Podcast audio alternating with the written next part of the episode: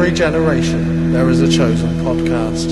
It alone will analyse the subtext, the allegory, and the clever Whedon-esque dialogue. It is Conversations with Dead People.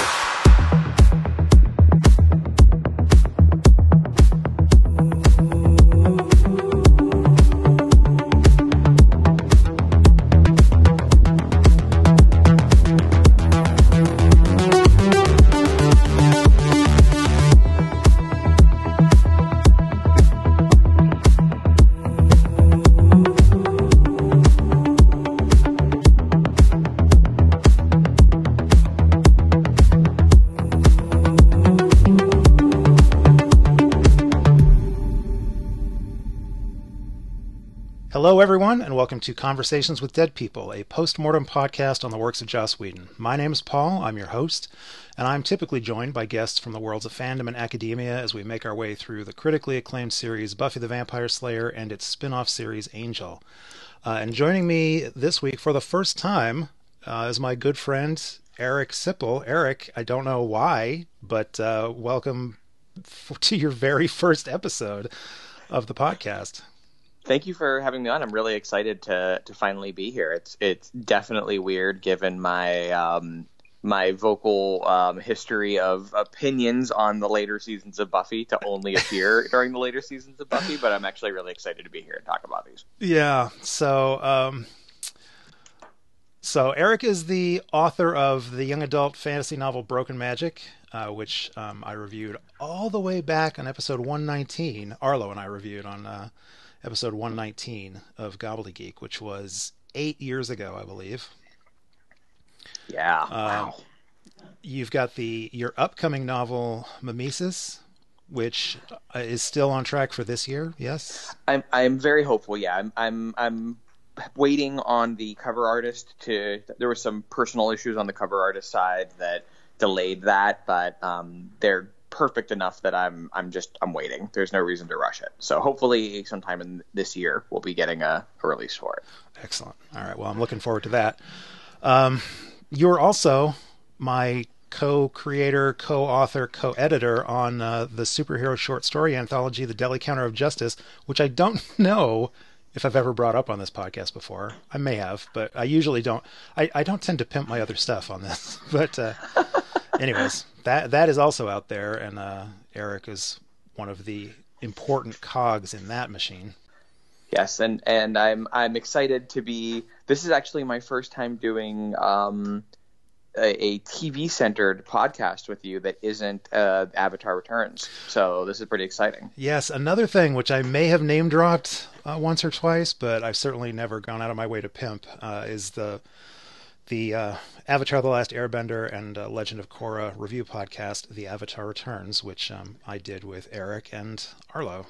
And I still get it's on. I would say that series is done. We reviewed both of those television series all the way through, episode by episode. And then we continued a little ways past that, kind of doing the comics, and we sort of petered out. So I often tell people that podcast is done, but we've always left it open for a comeback, and there may be a comeback in the future. I mean, it's, you know, I am told there's an anniversary coming up, so yes. We'll see. Yeah, we'll see what happens. Anyways, since this is your first time on the podcast, why don't you tell us your history with Buffy? How did you get into Buffy? Yeah, so I did not get into Buffy at the very beginning. It was somewhere in season 2. That I started watching it. I remember catching an episode or two of season 1. Actually, I should say I was a fan of the movie from when it first came out. So big movie fan. And in fact, I had the reaction that I'm sure I think you probably did too, because I think you were a fan of the movie. I was. Yeah. That it was like, why are they making a TV series out of this movie? That's ridiculous. It was my reaction when they were launching it. And I wrote it off. Also, it was on a network that basically had no, like, it was really hard to get. With WB at that point. That's what it was. It was WB. Yeah. But anyway, so I caught up in season 2, became a really big fan, got about as obsessed with it as anyone who became a fan of it during season 2 got. You know, I think it's interesting. We talked really quickly about Avatar, the Avatar podcast, because anyone who did hear that will probably hear similar refrains we get through here too, which is that I'm the weirdo who always likes a spinoff. And so my main attachment to Buffy is that it would have led me to Angel, which is one of my absolute true loves of television. Yes. So Buffy was very important to me. I loved Buffy. But it's like Angel is like one of the anchors of my soul. So I when I think Buffy, I immediately think Angel, which is not a knock on Buffy. Well, you have potentially many repeat appearances on this show when we get to Angel the series, because not many people signed up for that. A bunch of people jumped on board to join me for Buffy, but not very many people signed up for Angel. So. Well, we'll get there, but yeah, but this is and actually we are in the Angel era of Buffy at this point, which I always have to like remind myself of, like, since it's like a universe, like where am I? So yes, we're in the season 4 of Angel era at this point. So oh my gosh, yeah, it is that far along, isn't it? I think so. It's got to be season 3 or 4. I think it's season 4. Yeah, I'm not sure. Yeah. So Eric, I don't know if you were aware, but I've made the odd decision that I still waffle back and forth on, that I'm going all the way through Buffy and not touching Angel, even though they are running concurrently at this point. And then when this is done, I will pick up with Angel and run all the way through that without. I mean, this is a spoiler podcast, so we can say anything we want about any episode of either series, but I'm not. For some reason, I decided not to try and pair up Buffy and Angel episodes as we're reviewing them. So all right, I will keep that in mind. I'll do my best. I mean it doesn't matter. You can talk about, if you know what's going on in Angel at this very moment, feel free to talk about it. It's just I was wrong, actually. I think we're in the season no, we are in season 4. I was right. Never mind. No, season 3. We're in the season 3 era of Angel. Sorry. Man. So I don't lose myself entirely. But yes, I will keep myself on track. I will be good. All right. That was a roller coaster, man. Jeez. Yeah, I was just like, I'm telling you, I it's important, the temporal placement of where we are. Even if it never comes up, I need to know where I am. Yeah. All right. Well, so Eric, for your 8 years of dear friendship, I am punishing you by having you join me for these 3 particular episodes of Buffy. We are going to be discussing episodes 611 Gone, 612 Double Meat Palace, and 613 Dead Things. So that's what you get for being my friend, Eric. Oof. Oh yeah. See, this is friendship. Friendship is being the only person who wanted to talk about these episodes, apparently.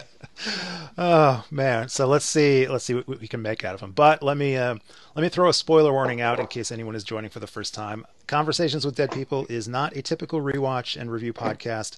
We will be exploring the plots, characters, and themes of each episode in depth and within the context of the series as a whole. That means spoilers and a bunch of them. So I recommend, if you haven't already watched Buffy the Vampire Slayer and Angel the series all the way through at least once, press pause, go do that. We'll still be here. Come back whenever you're ready.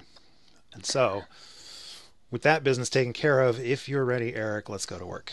I have one quick question based on what you just said, which is that to say that we are, not that I'm really interested in doing this, but that we don't need to worry about future spoilers for the show? Is that what I understood? Yeah, correct. So, okay. So there's like a point about where things are going that we think is important to talk about. We can do. Okay. Yeah. Good. Okay. I just wanted to make sure I understood. Every once in a while, I catch myself being coy with future details. Like, for some reason, I've tried not to, even though, we're discussing season 6. And so my feelings about season 6 are pretty well known. And I make all sorts of allusions to an upcoming episode, Seeing Red, but for some reason I'm always coy about naming that episode. I don't know why, but yeah, you don't need to be coy. Yeah, okay, we can spoil whatever we want to. So great. All right, so let's start off with yeah, I apologize for picking you for these episodes, dude. But let's start off with Gone. So, how did you feel about this one? Oh, I actually hadn't remembered this one much. Of the 3 of them, this was the one that I had a very foggy memory of. I mean, I remember there being an episode where Buffy turned invisible, and I remembered that it had some hijinks around the social worker. Like, those two things had stuck with me. But yeah, this one was weird to re-experience for me, because it's tonally way different than I think I would have explained what I thought it was based on my foggy memory of it. Yeah. I mean, you are not the first person that I've mentioned these episodes to, and they said, yeah, I didn't really remember much about Gone, because it's a pretty damn forgettable episode.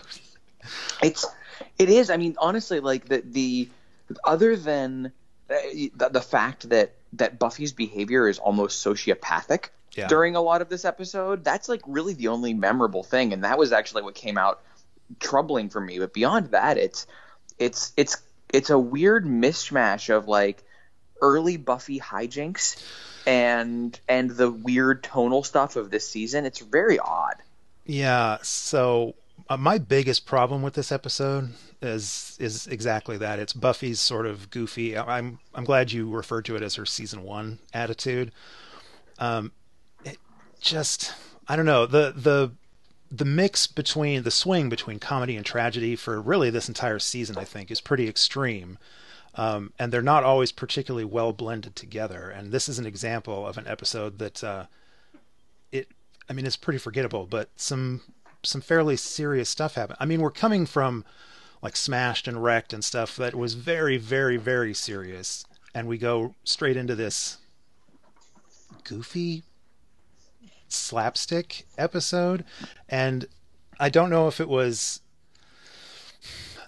I think one of the problems I had with Buffy's invisibility attitude is that the dubbing was so clearly dubbing.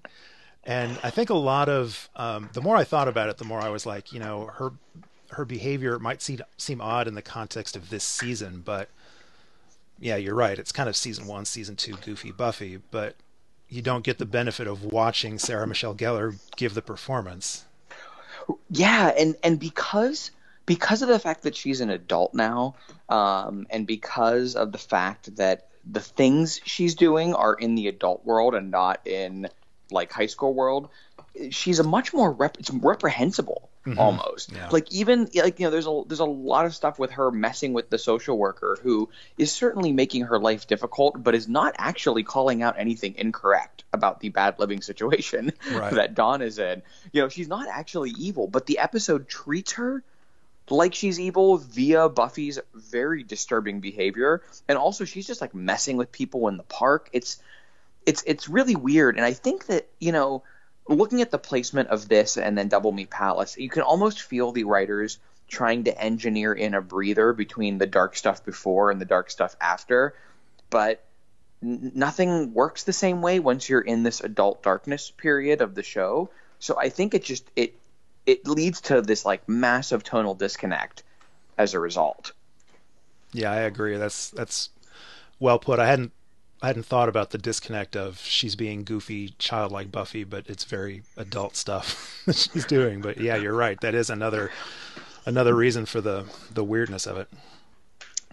Yeah. So this was, I mean, I ultimately, like, you know, I think I enjoyed watching this one more than Double Meat as a result of me not remembering it as much. But I don't know. There's a lot. I don't know. I'm curious what your notes are on this, because there's like a kind of not a lot for me to unpack in revisiting this, and also not a lot happens in the episode to talk about. So my brain is very like knotted up on this particular episode. Yeah, to be honest, I don't have a lot of notes. I tend to take a bunch of notes when we do these podcasts, but I don't have a lot on any of these episodes. It really feels like only one particularly significant thing happens in terms of like the larger plot of the season in this, and that's that the Scooby Gang is finally aware of the Nerds of Doom. Yeah, that's right. Because up to, and I didn't watch the other season 6 episodes up to here, but if I'm right that there's sort of a run of episodes of them tormenting the Scoobies without them really having any idea of who or why, right? That's kind of been a theme through this season. Yeah, they haven't really. The Nerds of Doom actually haven't really focused on Buffy much at all. They've been trying to do their own thing, and I think that the Scooby Gang occasionally, you know, accidentally stumbles across this stuff, but they're aware. Obviously, you hear them talk about the black van that's been stalking Buffy or whatever. So I just don't think there's been a lot of overt attacks on Buffy, so to speak, up till now. But this is another thing that really stuck out. That's like a totally like random detail, but I'm trying to think of which specific moment, because I didn't note down the specific moment it happened. But actually, it might be a couple of them. Man, did the like particular invisible man effects of things floating around feel like a children's show. It was like children's show special effects for a good chunk of this episode. Yeah.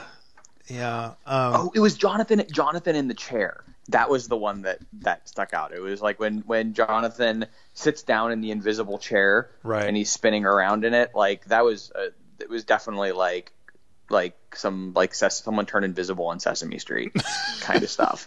Well, that's appropriate for Jonathan. he is a little Muppet. I mean, it's been weird to, on this revisit of Buffy, on this rewatch of the entire series, to just remind myself what the state of the art special effects at the time were. So, okay, you know what though?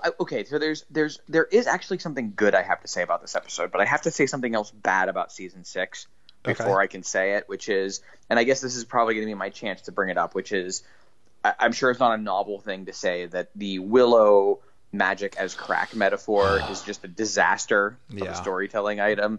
And coming in at this point really reminded me of how much I hated it as a metaphor, but also how much of a betrayal I think to Willow as a character it was, by like kind of removing from her the thing that was her cool power. Well, like Buffy's cool power gets to just be the Slayer power, like no big deal.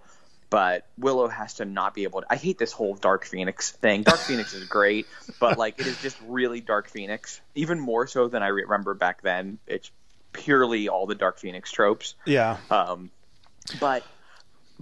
sorry, you were going to say something, and then I'll say my good thing after that. Oh, I was just going to say on this over the course of this podcast, since this is the first time in a long time I've watched it episode by episode all the way through, I've tried to pay attention and I've tried to track Willow's progress through the series and see how far back you can kind of predict, or you can sort of see where the seeds are being laid for her transition here. And I think me and some of my other guests have come to the decision that this magic as a drug thing is not quite as out of left field as it perhaps seems. Like my biggest problem with it is the super clumsy, ham-fisted way it's handled. Not necessarily that they did it, just that they do it so poor. Like they cram it down our throats. In fact, in I think maybe the last episode of the podcast, I said the closest thing this season comes to being subtle with the magic as a drug thing is that they didn't just flat out name Rack, the character Rack. They didn't just name him Crack. That's as close as it gets to being subtle. But yeah, they really just hammer it over and over again. And it's, I don't know, it's unpleasant. So I just finished up the final season of, BoJack Horseman, which is a series I would love to do a podcast about someday. That is a series that's all about addiction and the darker sides of you know, the transition from childhood to adulthood and all that. And I mean, that's a show that knows how to deal with mixing addiction storylines into its plot. But yeah, it was, and I agree with you. I think there's ways of doing it. I think if they had treated it as an addiction that didn't entirely mirror drug addiction, including like specifically having like a high from it, like a very drug specific high. I think that's a lot of the problem. You could definitely treat magic as an addiction. And actually what's weird is they did treat it as an addiction with Giles, and it was brilliant. Mm-hmm, like all of the Ripper stuff is basically the storyline, except that it actually felt like it was magic based. It felt tied into what magic could do with Ripper. They were actually trying to accomplish things. In this, they kind of just went down I go to a crack house and get pleasure from it. Like that's as far as they took it. And then she literally gets into a car wreck as if she was drunk. Yeah, they actually give us a driving under the influence scene in a very special episode of Buffy. Right. Whereas, like, you know, Ripper's stuff was they tried to do something and summoned a demon as a result, which is a much more Lovecraftian version of addiction to magic, which works a lot better. But so, okay, so I kind of hate the magic addiction thing. I especially kind of hate in theory the, like, a Willow has to go cold turkey stuff. On the other hand, Detective Willow is awesome. I know. It's. I hate that we have to go through the magic was the easy way out, and she can't do that anymore, so she has to struggle to be detective, you know, Encyclopedia Brown or whatever. But it is good to see her back to doing it the old-fashioned way. Yeah, I mean, just and specifically like the way they treat the investigation itself, I think is actually legitimately good writing. Like, this is not a great episode, but every step of her investigation is good, interesting, and clever in an old style Buffy kind of way. I actually think it's really successful.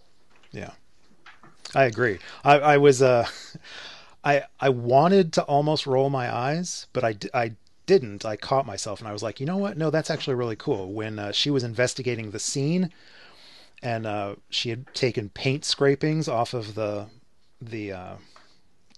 fire hydrant or whatever it was. My first thought was, well, what the heck? You don't have a mobile science lab or whatever. What are you going to do with that? But I was like, no, the show has dealt with this kind of stuff before. And I think it's really cool that she found an invisible fire hydrant, probably by noticing that there was paint scrapings just floating in the air. One of the things I realized, I love doing these types of shows. I've realized it with, like, doing Avatar and now doing this, which is, like, you start to realize trends in yourself, those, like, weird things you key into. And I realized as soon as I'm talking about this that I have this pattern of liking things that are kind of mediocre but have a great character being a detective strand, like Attack of the Clones. I love Detective Obi-Wan. Totally the same thing. It's obviously an easy trigger for me to be like, you can save this by putting in a good detective plot line. So this is clearly a bias of mine, and I just want to call that out. It's fair. Yeah, I wish Willow got to do more of it, but Detective Willow doesn't stick around very long. Yeah, I mean, I think there's a little bit of it kind of in the next episode, like a hair of it in the next episode, but nowhere near as good. Yeah. And then we're pretty much right back to Dark Phoenix pretty soon after that. Yeah. So I started off this podcast series by being very, like, I was really keyed into Jonathan, like all of Jonathan's appearances and how the character was treated, because I'm hung up on how the character of Jonathan ultimately gets treated by the Scooby Gang. And I knew that we were eventually going to hit season 6, and the character gets really problematic in season 6. But I'd forgotten, I mean, he still is problematic, but I'd forgotten how clearly Jonathan, and to a lesser extent, Andrew, really do demonstrate that they are uncomfortable, that the being villains is just kind of role playing for them. And when Warren takes it into, like, the real world, like when he really becomes a villain, they push back more than I remembered. Yeah, I agree. In fact, this is the episode that has the really great we're crime lords, not murderers thing of like Lex Luthor. And I, you know, Buffy always had an interesting relationship with comics in my mind, and I haven't rewatched the whole series enough to remember to know if this is accurate, where I always felt like it flirted with how much it wanted to be excited about comic book tropes versus sort of hide that it was using them. Mm-hmm. So I think it always had sort of like an uncomfortable relationship with being open about its influences, I guess, maybe is the way to say it. Not that it was ever hiding them, but it was less meta about comic books than it was about other genre media, maybe, right, is the way I mean it. But this is a rare time where, like, it does it, and I kind of love that call out of, like, that in these nerds' minds there is a version of a supervillain that is not a murderer, but they're cool. They're doing the wrong thing and for their own power, but they don't cross that line, so they're okay. And I kind of love that that's been built up in their heads as a thing that exists.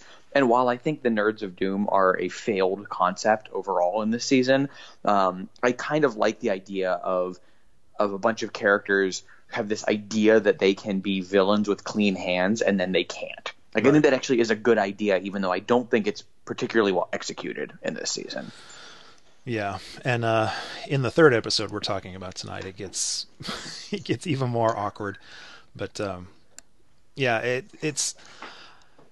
I was always kind of fond of the Nerds of Doom as bad guys. You're right. Ultimately, it doesn't really go anywhere because I don't know. I feel like in the storyline breaking process, like before the season began, some of this stuff probably worked in the abstract a lot better than it does in execution.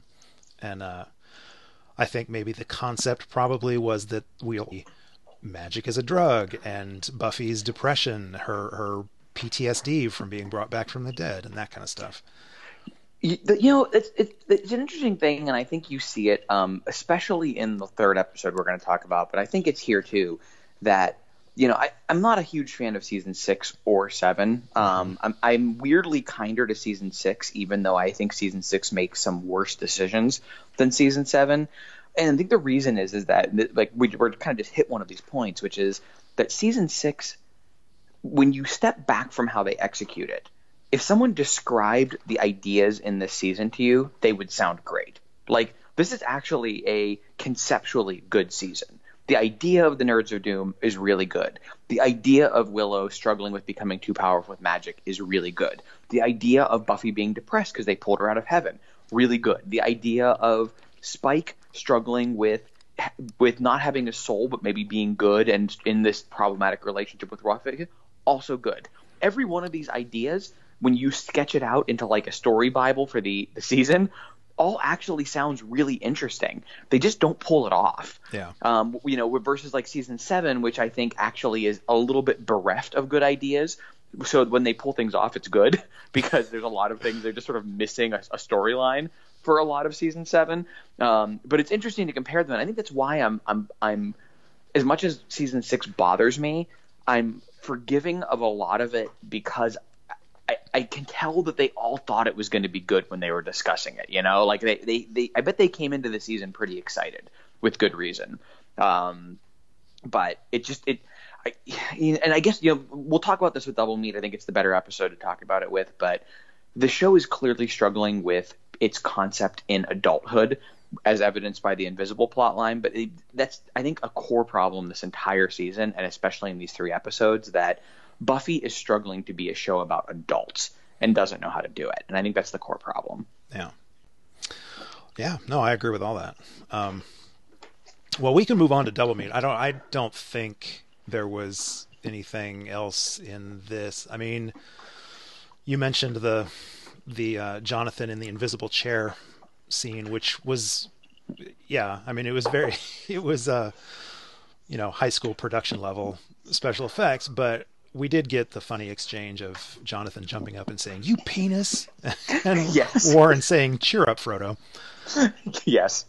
You know, actually, there's one other really good strand in this episode that I actually can't believe we kind of forgot to call out, which is the joke of Buffy's haircut being adorable is a great through line. Mm-hmm. Actually, again, one of those kind of old Buffy kind of feeling like episode plot lines. The fact that they keep talking about her hair the entire time leading up to the thing of like, "You're right, it is adorable," at the point when Willow sees it. All good stuff. Actually, yeah. A really good through line in this episode. Yeah, no, I thought I remembered people complaining about the hair thing as if it was like a Felicity sort of deal.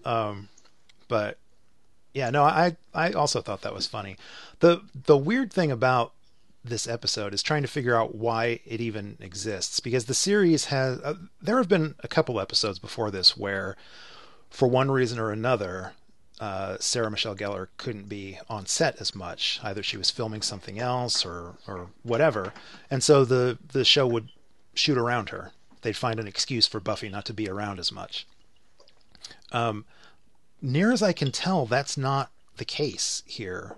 There has been speculation among fans that Sarah was kind of exhausted after the long production schedule for Once More with Feeling. And so the writers were just trying to give her a break. And that's why she's only on set for like a handful of moments in this episode. But I don't know. It was it felt weird. It felt like one of those episodes that, oh, she's in Europe filming a movie, so she couldn't be here. They had to find a workaround, but... It reminds me of, like, Doctor Who. Every season they would, in order to, like, they would do, like, a Doctor Light episode, because they would, like, have to, like, double film episodes in order to be able to have time to film, like, the Christmas special or whatever. And so you'd have some episode, like Blink, where it's a bunch of, like, side characters and the Doctor shows up for two scenes. And that's definitely what this feels like. This feels like a Doctor Light episode of Doctor Who with that. Yeah. But yeah, anyways, that's the last thing I have to say about Gone, is the haircut joke is good. Okay. Well, let's move on to Double Meat Palace. I will say, Gone and Double Meat Palace, another reason they're so baffling to me is because of who the writers on these are. Gone was David Fury. It was written and directed by David Fury, and he's a good writer. And Double Meat Palace is written by Jane Espenson, who is a good writer. So I can't explain why these two episodes seem... you know, less than their best. And it's horrible because Jane Espenson is one of Buffy's best writers, too. Like, not just one of the top tier ones, but she's probably in, like, the top two or three of Buffy writers. And I mean, I was trying to avoid tweeting about watching these because I didn't want to, like, get all my thoughts out when I was doing it. But I actually couldn't hold myself back from this, as I was 10 minutes into Double Meat Palace. And I tweeted something along the lines of, like, that I can make a pretty good case that Double Meat Palace is the actual worst episode of Buffy. And I, you know, it's debatable. You can argue with some stuff, but I might have to make the case that Double Meat Palace is the worst episode of Buffy. It's certainly worse than Beer Bad, which is the one that most people jump to when they're talking about bad episodes of Buffy. Yeah, well, there's two episodes that people bring up as the worst. It's Beer Bad, which is not a great episode, but I disagree with as the worst because it's fun-ish. Yeah. There's some good jokes and stuff in it, and I Robot You, Jane, which is really bad. Although I actually, that has Jenny Calendar and is also bad in kind of a campy fun way. So as much as I think it's a bad episode, I don't hate watching it. I actually think, not often enough does Teacher's Pet get brought up as one of the worst episodes of Buffy, which I think is much worse than either of those ones. Yeah. And I think is maybe the only real competition that Double Meat Palace has is Teacher's Pet, which is really bad. That episode is not good. But Double Meat Palace is rough, man. And you know what thing with Double Meat Palace, unlike the other ones, the idea at the core of Double Meat Palace is kind of gross. This episode is a little gross. And I don't mean the grinding up meat part of it. The fast food stuff is gross too. But, like, there's two really weird ideas at the center of this episode that I struggle with, which one is Buffy needs money to pay for her giant house. Right. And somehow she's going to do that by getting an entry-level fast food job. Yeah.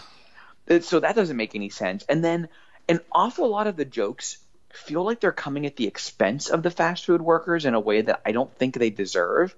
So it really, like the manager one doesn't care. You know, cruddy fast food manager, fine. Like, take your jokes at them. But, like, it's a lot of jokes about how fast food people are, like, it doesn't really, I don't think it's intending to do this, so I don't want to go too far with this. But a lot of jokes that tread up against, like, fast food workers are, like, dumb and checked out and people that Buffy doesn't want to be around, right. You know, like, so those two things actually really make this episode a little uncomfortable for me. I don't know if you've ever worked fast food, but I did more than my fair share of time in the fast food industry when I was younger. And the moment in this that I really felt what you're talking about was when I think it was the character Philip, whoever was training her on the grill, how to do the grill. And when he goes off about how, like Buffy says, we're gonna get greasy here, right? And he was like, yeah, your hair, your eyebrows, your skin, your clothes, your ears. And he really, like, seems on the edge when he's talking about, you know, I went to the doctor and they pulled plugs of grease out of my ears. That's a thing that could, in another episode, have been played as a straight joke, but it was actually a little bit disturbing to me. Yeah. Like, yeah. So yeah, well, and I think that's, like, a good example of this, where the episode's direction and acting of that character plays him a little bit too much, like, as a creep, as opposed to a very damaged individual. You know, like, I think playing everyone as shell-shocked and damaged isn't bad, because fast food is dehumanizing and awful. But a lot of them are kind of played as creepy in a way that I don't think is really fair, because like that job sucks, and like you would be miserable having endured this grease fest, you know? So him being like unhappy and like shell shocked by his life is totally on point.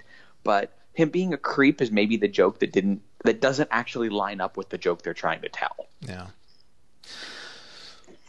So, you mentioned the manager. I just want to point out the actor's name is Brent Hinkley, and he's one of those character actors that has done a million things. He's got 100,000 credits. But the thing that I always think of him from, and that I immediately recognized him from when he popped up, is Brother Andrew from the X-Files episode Genderbender. Whoa, that's him? Yeah, that's him. And so I feel bad for him, because it seems like he always ends up on the one of the worst examples of an otherwise good series. Yes. Because Genderbender was not the high watermark for the X-Files either. Yes, yes. And you know, he does about the best job you can hope for this character, which serves very little purpose. And to be honest, this episode is so full of red herrings that it's actually impossible to track what any character is actually doing by like 2/3 of the way through. I mean, even having seen it again, I'm struggling to exactly remember he's covering for people quit. I don't know. Again, they play so hard into the idea that he's the person or involved with the people dying and getting ground up into meat or whatever, that by the time they reveal what's actually going on, I've lost track of what the story is there. Yeah, so I don't know how many people feel this way. I don't know if you feel this way, but I think I actually would have preferred. So Xander's comment, I think you're seeing demons where there's just life. First of all, that's a great line, and I kind of wish that had paid off. I mean, it sort of does, because ultimately it's not Soylent Green. They're not grinding up people and feeding them to customers. So that is a red herring and a misdirect. But I kind of wish, then there is a supernatural element tacked on at the end, and I kind of wish there just hadn't been that at all. I sort of wish that the only monster in this episode had been the mundane, you know, reality of working in fast food. That's a really good point, and I also wish that, because the demon isn't particularly interesting. It doesn't really serve much of a purpose. It has a good payoff joke when it dies, but other than that, it would have been good. And it's interesting you bring that up too, in a season that has so W Palace may be the worst episode. Season 6 has maybe my most hated episode, which is the episode where Buffy thinks she's normal, and she's just crazy. Normal again. Yeah. That is coming up. That is such a polarizing episode, man. It's an extremely well-made episode that I think is like a jerk of an episode. You know, like it's a bad idea that's pulled off well, which is different from what we were talking about for a lot of the season, which is good ideas pulled off badly. Right. But I think that in a season like that, where you have that coming up, I actually think an episode where Buffy is convinced there's something supernatural happening, because it would be easier for her to deal with it if it was supernatural, and then just being stuck dealing with the horrifying pain of adult life, would have actually been really powerful. There would have been a real point to make if that had been what was going on. I think this episode actually could have meant something with that. It wouldn't have just been a better plot point. I actually think this episode would have had some meaning with that. Yeah, I hadn't thought of it in terms of it could have been a way of like a prelude to Normal Again. They could have been planting those questions all the way up to Normal Again. Because that's actually the one seed of interesting and Normal Again, is that like idea that Buffy kind of needs to be the Slayer, you know, that killing supernatural stuff is what gives her meaning. And so you could have set that character trait up really interestingly in this, and ultimately she's just right, which is kind of a bummer, but because the demon isn't interesting. But yeah. I mean, so yeah, I wish the demon hadn't existed, but we gotta, I don't know what I want to say about it, but the screaming, writhing, poison spurting phallus demon, I mean, that's something, isn't it? Yeah. I mean, that whole sequence is really something. I don't know what it is, but it's something. It's a very strange kind of payoff. Like, everything about this episode feels like they couldn't quite make it work, because I think, like, the red herrings not adding up to anything that makes sense is one of them.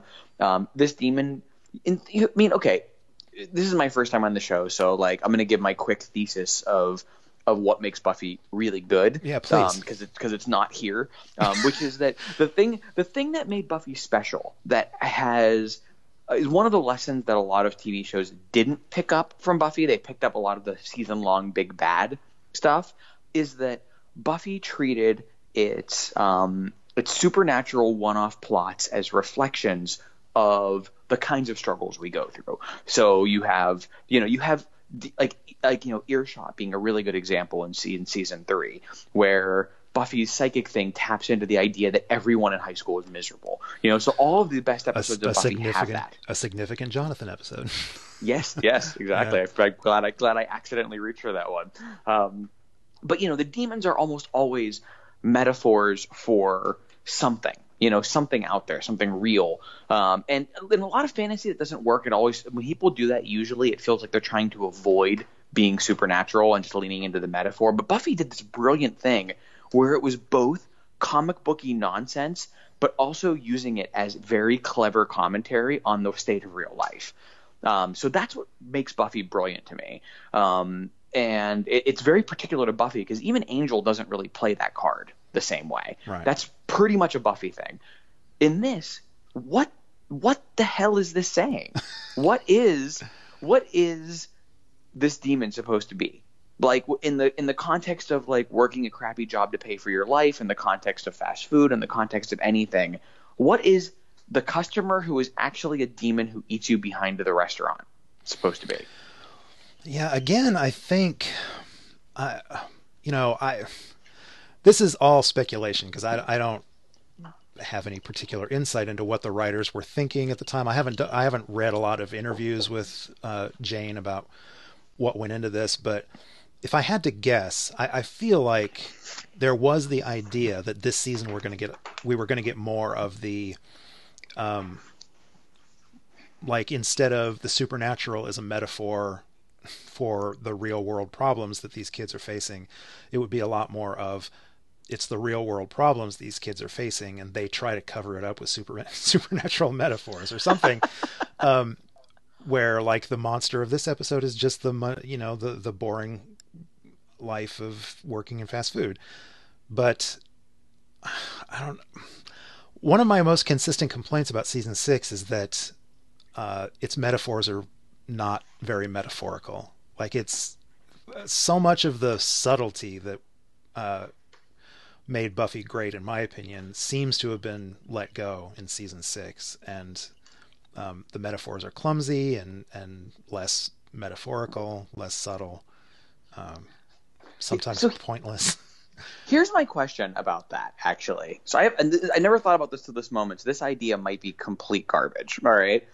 But is the problem actually what we kind of talked about before, of Buffy struggling to be in the adult world, that doing this metaphor thing in high school could be blunt in a way that doing it in the adult world could not? Like, is the problem that the trick stops working with adults? Maybe, because you mentioned Angel earlier, and how Angel doesn't do quite as much of that.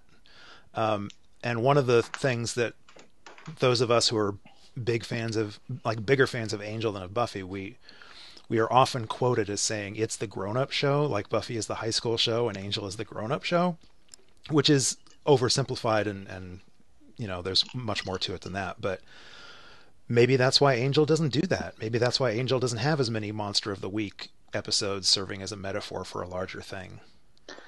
Yeah, they usually and in fact, the episodes of Angel that struggled in season 1 tend to play the Buffy game more often and fail kind of spectacularly whenever they try to do it.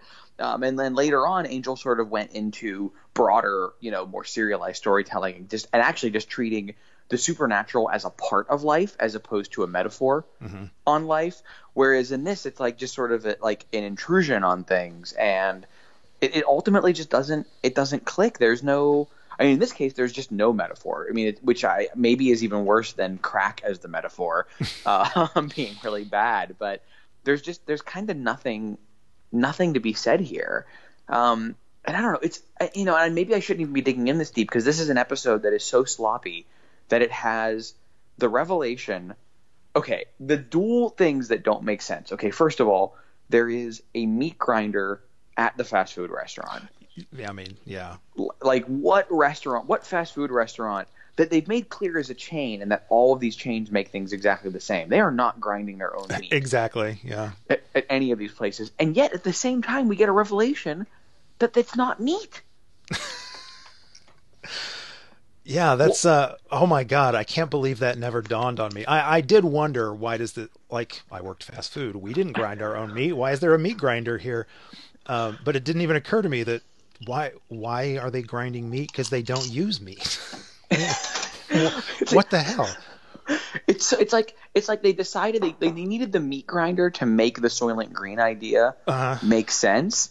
But then but nothing else adds up, and it's too bad, because, and this is Jane Espenson. Okay, I'm going to give Jane Espenson some credit here.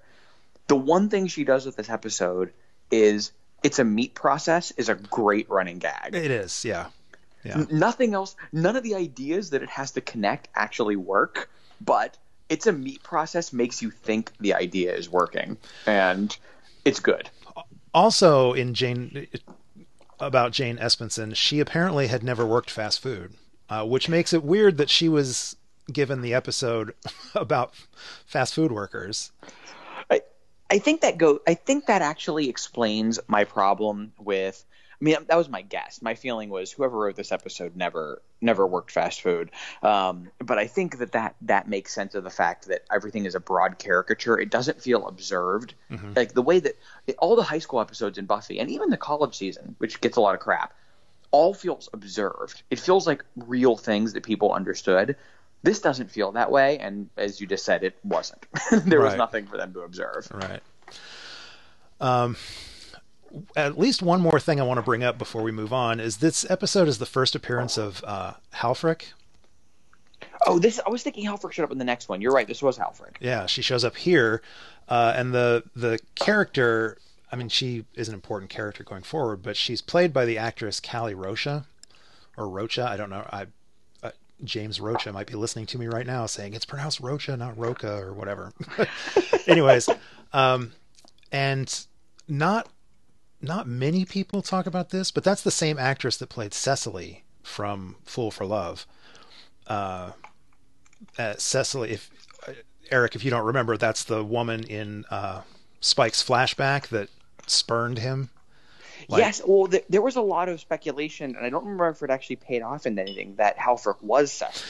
Yeah, I do remember that is a theory, but and I kind of, in my own mind, I kind of go with that, but I don't know if it's a topic that a lot of people discuss. Put a pin in this for yourself when you get there, but I feel like there's a scene where Spike and Halfrek see each other and recognize each other. Oh, okay. Okay. I might be making that up, so just keep an eye on that. It might even be Hell's Bells, might be the episode that I'm thinking of, but that might exist. Okay. Yeah, I'll look for that then. All right. Well, you already mentioned it's a meat process, which is the other, the best thing that came out of this. And I suppose it was the training video was amusing, or not so much the video, but Buffy's reaction to the sound of the cow and the chicken meeting for the first time, coming together. I have a question for you. Uh-huh. This is nothing about really like, this is not a deep question, but does the burger in Double Meat Palace sound tasty? Like, is that an actual thing you would want to eat? I don't know. It seems like a thing that must have happened at some point. There must be some chain out there that does a burger and like a beef and chicken burger. I don't know. Maybe. I don't know. Yeah, I'm just kind of curious. It's like, it's an interesting idea, but I'm like, is this appetizing? Yeah, I don't know. My only thought on the burgers is they are huge. Like twice we see Buffy holding one of their the double meat. I don't remember what it's called. The double meat whatever burger she eats, and it's as big as her head. Yes, it's a huge burger. Anyways, it's huge. There's actually Xander, who by this point has kind of morphed into the awful person that everyone talks about Xander being, does get actually a good string of really funny reactions around eating this burger, especially when like she tells him it's human and he basically has it in his mouth. Yeah. So, Nicholas Brendan was always really good at the physical comedy part of the role, and he really sells that moment. It's hard to remember the good moments in this episode because it's not a good episode, but he kind of nails that. Yeah, no, I agree. In fact, my favorite part of his reaction is the silent one. He has some funny lines, but the silent one when Willow is like, "Wait, you ate it?" And he just like holds his finger up at her and look all queasy, like, "Let's stop talking about it," or whatever. I don't know. It was that was my favorite part of his reaction. Yes. Yes. All right. So let's move on to Dead Things, which I think it was off mic. I don't think we talked about this on air, but I said that this is two bad episodes and one good, and you framed it as one good episode and two bad. So I was referring to Dead Things as the good one, or the okay one at least. Well, yeah, no, I know. I said one troubled episode and two bad episodes. Yeah, okay. And this is it. I mean, this is the one that I think this episode maybe best exemplifies my feeling on season 6 as being full of good ideas on paper that don't work in execution. Which actually, unlike the other ones, this doesn't not work because they failed. I actually think this is Dead Things is season 6 in like a microcosm. Because I think it's the episode where they execute all of the ideas pretty well, and it can't work. Something about the alchemy of Buffy, of the needs of the way Buffy works, of the dark storylines they've suddenly decided to tell, they mush up against each other, and to be honest, they really do work. Stephen DeKnight does a really good job writing this episode under the umbrella of what this episode is supposed to do, like what it needs to do. Mm-hmm. And but it's such a dichotomy. Everything about what we feel about Buffy mixed with the horrifying darkness of this episode, and it just feels wrong and icky. And I think what it means is this can't work on this show. Interesting. Yeah, I get in as much as I get pushback whenever I say that I'm not a fan of season 6,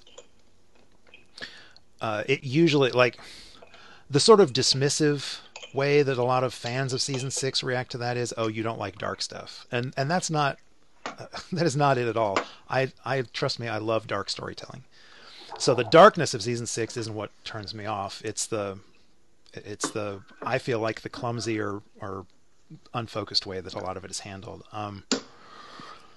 So, yeah, I mean, I guess I'm just repeating what you're saying, that there are great ideas here that are just not handled in the best way.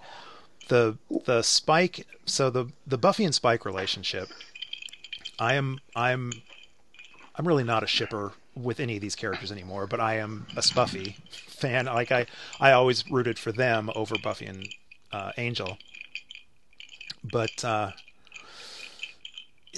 it gets so ugly. I've said on other episodes that a big problem I have with season 6 is a lot of the meta stuff. It's the sort of the behind the scenes stuff that was going on at the time that this originally aired. Most of that to do with some of the creators, some of the writers had very clear issues with the character of Spike and didn't think that fans should attach to that character the way that we did.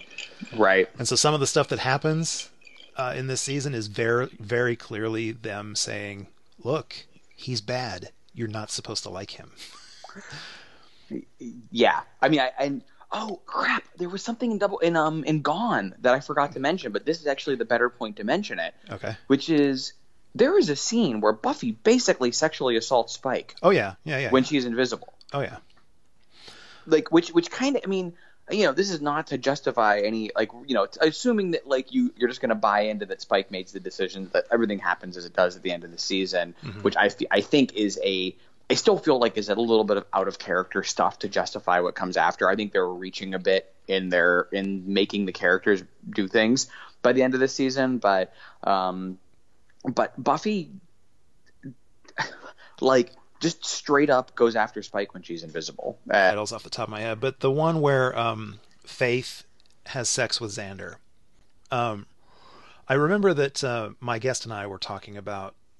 We brought up the notion that that was technically that was sexual assault. Like she had her way with Xander, and he may have thought that he wanted that. He may have thought, oh, this is cool. The badass Slayer is into me, but Xander is never allowed from that point on to ever act like or register the fact that he was essentially sexually assaulted, and that could be a traumatizing thing. That should be treated as a traumatizing thing, and Xander just never really gets that opportunity to behave in a traumatized way. But yeah, this is I think it's a subject that doesn't get brought up very much because it's. The counter argument is so loud. Like the counter argument of Spike is an awful character and Spike has done and is about to do even more horrible things. And so, we don't want to have the conversation about this one time Buffy may have taken advantage of Spike. Well, I mean, I think that this is another example of this is one of the many examples where I kind of feel like Buffy as a show was not equipped to deal with the subjects it was getting into in these seasons, because, okay, let's take a step back again from the events that actually happen in this season, and as they actually are executed. And the idea of a relationship which is toxic and harmful to both parties, mm-hmm. where they are both actually horrible to each other. They're both violating each other's consent. They're both doing things to hurt the other on their own behalf is a real human and dark and real kind of storyline, right? Like that's actually real relationships, yeah. Where, it's like both of them are reprehensible in their choices. And that story is fascinating. That's a story that works really great on Angel, but on Buffy, it totally, because we're used to the certain type of storytelling on Buffy, Buffy just isn't equipped to make that story work because, okay, the scene where Buffy basically assaults Spike is treated as a funny humor scene because that type of scene in Buffy would normally be a funny humor scene. Buffy is invisible. She's going to do hijinks. Let's have fun with it. So you get that, but it bumps up against this real adult stuff that's happening. And there's just this discordant note as a result of it. So I really think that this is a lot of biting off more than the format can chew, is kind of what's happening here. I think what makes it extra frustrating for me is that the show, the amorphous character of the show, by which I mean the writers, occasionally acknowledge it. So every once in a while they recognize what's going on. Like in this episode, there's the scene at the end when Buffy is she's obviously in denial and she wants to, as Dawn says, she wants to go away again. She's trying to turn herself into the police. Spike's trying to stop her, and she beats the hell out of him more than she has ever beaten him before, especially since he's not fighting back. And there's one brief moment there. That scene is disgusting to me because of the way she's talking to him. She mm-hmm. says, "There's nothing good or clean in you. You're dead inside. You can't feel anything real." I'm so defensive of Spike. So that upsets me. But there is a moment where she realizes what she's done. And for just a second, they allow Buffy to have a horrified expression on her face. And not because Spike is a terrible character, but because she realizes this is wrong. I'm beating him, and he doesn't deserve. She recognizes that she just got unleashed on Spike, and it was uncalled for. Yeah, right. But those moments are fleeting, and they only happen every once in a while, and they never stick around. So. Yeah, it becomes kind of incoherent, and I think it's really interesting to compare it back to a very similar scene that works phenomenally in season 4 when Faith is doing that to Buffy. Yeah. And that's a moment they really allow to play out, and it really feels rooted in what they were doing. And the whole Buffy Spike relationship is is like, just very confused. I mean, again, I just don't think Buffy can as a show was made to deal with some of the things they're trying to deal with here. And I think that Dead Things' main storyline is the best example of it, because okay, let's just like quickly track the storyline of Dead Things, right? So we start off in Acts 1 and 2 of let's treat the trio of doom, like the nerds, being going after and mind controlling someone to be a actual quoted sex slave, yeah, as funny hijinks, right? Like we get like an act or two of them joking around, yeah, about this, and not in a way. I mean, again, like I'm sure the writers thought what they were doing was like sliding us into how creepy this was, but the format of Buffy, that type of joking never meant that level of darkness in the past. So you have two, like, you know, like a third of the episode is just joking around about this really atrocious subject. And then right in the middle of it, without really going very far at all, suddenly they've killed someone.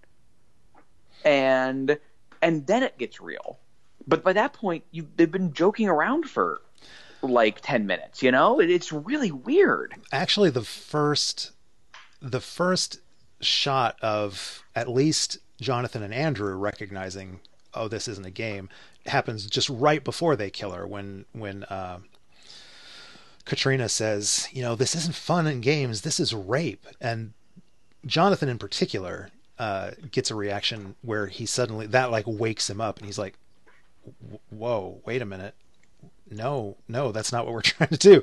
Like he suddenly realizes it's not fun and games. And when she puts that word to it, Andrew briefly is shocked by that, but he falls back under Warren's sway pretty easily. But I think Jonathan, that really broke Jonathan in that moment.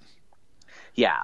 Well, and you know, and I can, the thing, again, this is a thing where on paper, I bet this makes sense, because what they're trying to do is like show that like they have this comic book idea of like what they're going to do, but that in reality what it is rape. Like, what, you know, like they have this like ludicrously fantasized version of power and getting everything they want because they can get it, but that in reality it's gross and it is rape. And that on paper probably sounded like a really good idea because it's like a potentially good turn, but the structure of Buffy just and also the nature of these characters. I mean, Jonathan's a joke character. I love Jonathan. I don't mean he's a joke character, yeah, and he's a bad character, but you know, he's been in the show as like a very specific type of joke. Andrew is an even more extreme version of that joke, and to just suddenly turn it like that is jarring, I think, in the wrong way, especially because the show only deals with that moment for like 2 minutes before it becomes a thing about them tricking Buffy into thinking she killed them to get away with it. Yeah. My problem is I can't remember how well. My memories of the series are just foggy enough that I know that Jonathan and Andrew continue on into season 7, and I know that ultimately Jonathan dies, and I believe that he maybe willingly, I honestly can't remember, but he dies in a sort of sacrificial way. I guess where I'm going is this moment, that this episode feels like, oh, this is where Jonathan realizes he doesn't want to be a part of this anymore, but he clearly still is. Like, I don't think he quits the trio after this. He still plays along with Warren. Well, he kind of does, but we're a good half season away from it, I think. So somewhere near the end of the season, whenever Jonathan gets the like testicles of power, right? Yeah. They like somewhere in there, Jonathan and Andrew both kind of quit the deal, I think, because it's gotten too ugly after Tara's death. Uh-huh. But then Warren does get like, you know, offed through all of this, and when we see Andrew and Jonathan again, those two stay together. They fled to Mexico at the end of season 6, and they come back in season 7 due to the first evil talking to Andrew, basically, and Andrew kills Jonathan to open the seal of Zahadum or whatever it was called. But anyway, so like They do quit Warren, but they hang together. And I mean, like, and actually, like, again, in the weirdnesses of the show trying to make sense of what it used to be, everyone kind of focuses on whether, like, Spike can be redeemed, but, like, Andrew is kind of reprehensible when he makes a comment at the end of this episode about being excited about getting away with murder. Yeah, we got away with murder. That's kind of cool. And then, like I said, next season, like, I mean, granted, the first is kind of messing with them, but he straight stabs Jonathan and kills him next season. And then he becomes the Xander for a whole season. Yes. So, which is kind of another way that this show doesn't make any sense at this point, right? Like, these are too adult and heavy to just do those kinds of things later. Yeah. It's very troubling, and this is why I say it's a trouble. There's a lot of really good things in this episode. The time displacement demons are a freaking cool idea. Yeah. That sequence, everything about that sequence is kind of brilliant, actually, in like a best of Buffy demon kind of way. Yeah, no, I agree. I love how that scene plays out. I mean, the demons themselves look pretty standard, but right. Yeah, I love how that worked. But it's, in some ways, it's a sign of the weakness of this episode that they're dealing with this extraordinarily real and heavy thing of these three people having, you know, like, sexually assaulted and then murdered a woman. Mm-hmm. And then, but the whole storyline is just sort of like their trick to make Buffy think she killed them. And there's, again, this goes back to like the Buffy metaphor thing. There's no real metaphor there to play with at that point. It's just plot mechanics. And given how dark what they're dealing with is, diving into weird plot mechanics is kind of uncomfortable and hard to track. Mm-hmm. This is a really weird episode for me. It's absolutely the best of the three, but it makes some very strange choices. So there are two scenes that I really appreciate. There's two things that I put in the positive column in this episode, and one thing that I struggle with. One thing that seems weird and kind of out of place. And I read somewhere, so I'll start with that scene, the troubling and out of place scene. I read somewhere a comparison to this being like almost a Twin Peaks-ish kind of scene, and it's the balcony scene in The Bronze when Spike is having sex with Buffy, standing up there while they watch her friends, and he's talking to her about, "You always find your way into the shadows with me," and that was a really weird scene, and I remembered that scene existed, but rewatching it this time, I was asking, is this scene real? Like, is this actually happening? Because the way Spike first shows up, like he speaks from off camera and then he just kind of walks up behind her. And I was like, is this all in Buffy's head? I don't think it is, but I was trying to find a way to make that be what was going on. But anyways, that scene felt weird and out of place to me. And then somebody was reviewing it and they said that felt sort of Twin Peaks-ish. And they said, in fact, later on in the episode, the show even calls that out by having Buffy say that fight in the woods was very David Lynchian. Yes. I don't know if I agree that scene is I agree. I think it's I don't know if I agree that it's like Twin Peaksy at all. Mm-hmm. But it is weird. I'm totally with you on it being uncomfortable. I don't know if you read, I was looking at the Wikipedia page for this article, and there's a little bit in like the production section about this that Sarah Michelle Gellar was very uncomfortable with that scene existing and felt that it was out of character for Buffy to do that. And there's a quote from Stephen DeKnight that was like, "I can see why she thinks that. I wish I could take credit. It is my idea." And then just totally passes the buck to Joss Whedon on it. It's like, this is an idea that Joss Whedon had in his head for like years. And so I can't take the blame entirely for it. Like, he was really trying not to say it like pass the buck, but he was also like straight up being like, "No, nope, wasn't me. Sorry." So anyways. Interesting.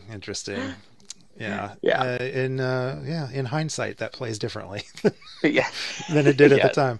I forgot to mention in the comedic Buffy rapes Spike stuff, apparently James Marsters was uncomfortable with the faking having sex with an invisible girl scene, and Sarah Michelle Gellar, I guess, was on on set and was coaching him through that. It was like giving him pointers on how to look like he was having sex with an invisible girl. So, which is weird. That's weird. Yeah. Yeah. There's a lot. I mean, I think this all goes back to, like, I know I keep coming back to this and I don't want to be obnoxious, but like how incongruent Buffy's style of humor is with the topics they're dealing with. And that, like, there's a really strong case to be made that Buffy should have ended, if not in high school, then sometime in college, and that we maybe should have gotten 1 year of adultness, which is, I guess, season 5, you know? And, yeah. And then at that point, they probably couldn't keep being the show that they were before at that point. No. And I actually don't think this is an argument about can you maintain your quality. I actually just think that the show's DNA was so built around the trials of adolescence that it was perfectly attuned to writing those stories, which meant that as soon as adulthood crept in, the tools don't work anymore. You actually, like, are suddenly out of whack. The whole balance is just weird. And I think this season is just full of moments like that. Yeah. No, I've always said that the season 5 should have been the end of the series. If The Gift had been the final episode of Buffy, I would be almost as fond of it as I am of Not Fade Away being the end of Angel. Yep. It just felt appropriate, and I say that fully acknowledging that there are good things in season 6 and season 7, even great things. Like I don't want to live in a world where we didn't have Once More with Feeling, but yeah, I mean, Tabula Rasa is in my top 5 episodes ever. Yeah. Yeah. Of the show. Tabula Rasa is, like, actually maybe the best pure comedy episode of the entire series. You know, there is good stuff in it. It's just, and that's why I don't think it's easy to say the quality dipped, but I think they just got out of their element when it is the problem. I don't know if there was a way to make season 6 and 7 Buffy work, which most shows that go too long, that isn't the argument you'd normally make. They just usually, like, start telling bad stories. But I think it just got to a point where Buffy couldn't win. This is a game that Buffy wasn't built to win. Yeah. That's interesting. I'm going to try and follow that thread through the rest of season 6 and into season 7 and ask my future guests, do you think Buffy made its point with season 5 and it didn't really need to do any of this?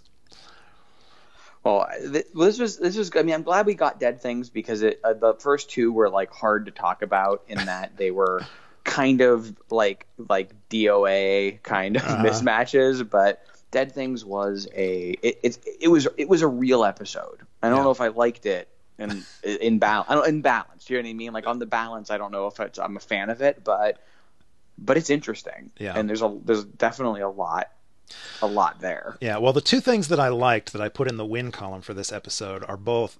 So I've said in earlier episodes that for some reason, any of the handful of scenes that we ever get with Buffy and Dawn having a, like, genuine, sincere, emotional moments together, those really hit me for some reason. Those 2 actresses getting those not goofy, but, like, genuine bouncing emotions off of each other stuff, I think always plays well. And so we get one of those in here in this episode, and I liked it. And I was not surprisingly, I badmouth the show often enough, and I badmouth the character of Buffy Summers often enough that I guess it's surprising that I had such a powerful emotional response to Sarah Michelle Gellar's breakdown, to Buffy's breakdown at the end with Tara. Yeah. Which is, I mean, I have always maintained that Sarah is a fantastic actress, and when she gets to plumb those depths, she does amazing work, and it's particularly powerful to me when she is begging Tara, who is consistently the purest and most, like, just shining example of good that the show has at this point. Yeah. But when she's just asking Tara to be disgusted with her and please don't forgive me, I need to be broken, or otherwise what does this mean? And I mean I say this meeting, like, as I don't know if I've ever established what a compliment this is going to be in my other conversations that anyone's ever heard me say, but Sarah Michelle Gellar is very near the Claire Danes level of crying scene power. of like actually feeling like the ugly pain of crying, she's near there when she needs to break down. I mean, I remember that she has a scene in like season 3, that Christmas episode, that I find very odd, but she has a performance in that episode that is just phenomenal. Yeah. Along these same lines. Yeah, so I'm with you. I think her performance in this episode is great. And, you know, actually, one other thing in the win column that I want to say, because I have the suspicion that other people may not say it because the character is so disgusting and reprehensible. Adam Busch is really good. He is really, really good as Warren. Yeah. I mean, it's an interesting tightrope for him to walk. He has to be believable as one of the goofy nerds, but he also has to be the straight man to the extra goofy nerds. And he does a great job of being both. I don't know. He can be the goofy Star Wars fan or whatever, but he can also very clearly be the villain who's full on into doing evil things. Well, so. That's a really good way of putting it, because I think he is maybe the only person this season that is walking the tightrope of understanding just how dark what the material he's doing is. Mm-hmm. Like, and it comes off like even in his moments of levity. And the thing about Warren that's really creepy is he's almost charming, you know, like Jonathan and Andrew are stereotypical dork nerds, whereas Warren has these moments of seeming almost like a functional human being that is smooth, right. You know, like there's like the scene when he sits down to talk to Katrina. He's like very in control of what he wants to be doing in that scene. Yeah. And he's kind of terrifying, like really scary in a way that Jonathan and Andrew, I mean, the story isn't asking him to be, but I don't know. Adam Busch is doing something that I feel like he really understands what the story is trying to do and is really doing it. And I feel bad because he gets overlooked because Warren is the most disgusting character in all of Buffy. So it's easy to just sort of hate him, but yeah. He really nails it. I mean, really solid work the whole way through. Yeah, absolutely. Yeah, I don't know enough about Adam Busch. I have this vague sense that there's been talks with him where he has discussed feedback he's gotten for playing the character of Warren, and that it probably wasn't very positive. But yeah, I don't know enough about him as an actor to know if he had to deal with a lot of like hateful fans who blamed him for things his character did or whatever.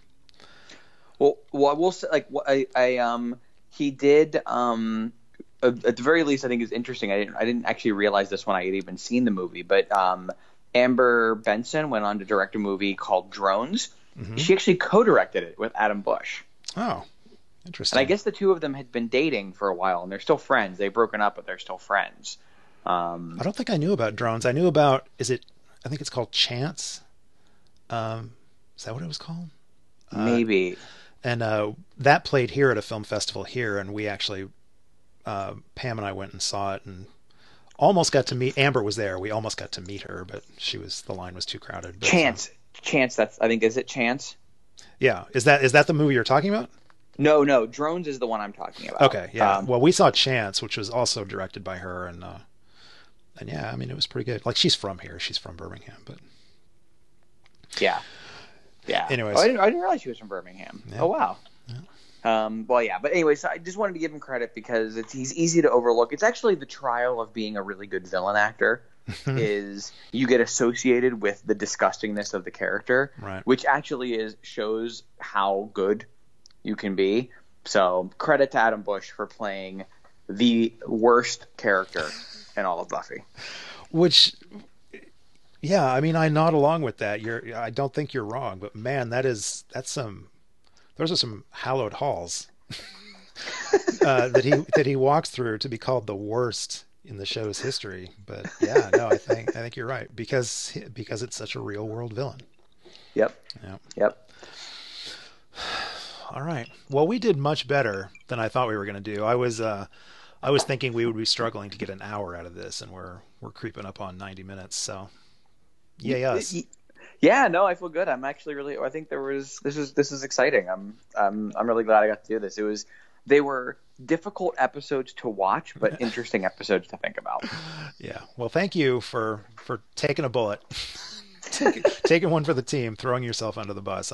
Now your Conversations with Dead People cherry has been popped, so you can come back. Oh, now we're there. We go. There's the PG. Yeah.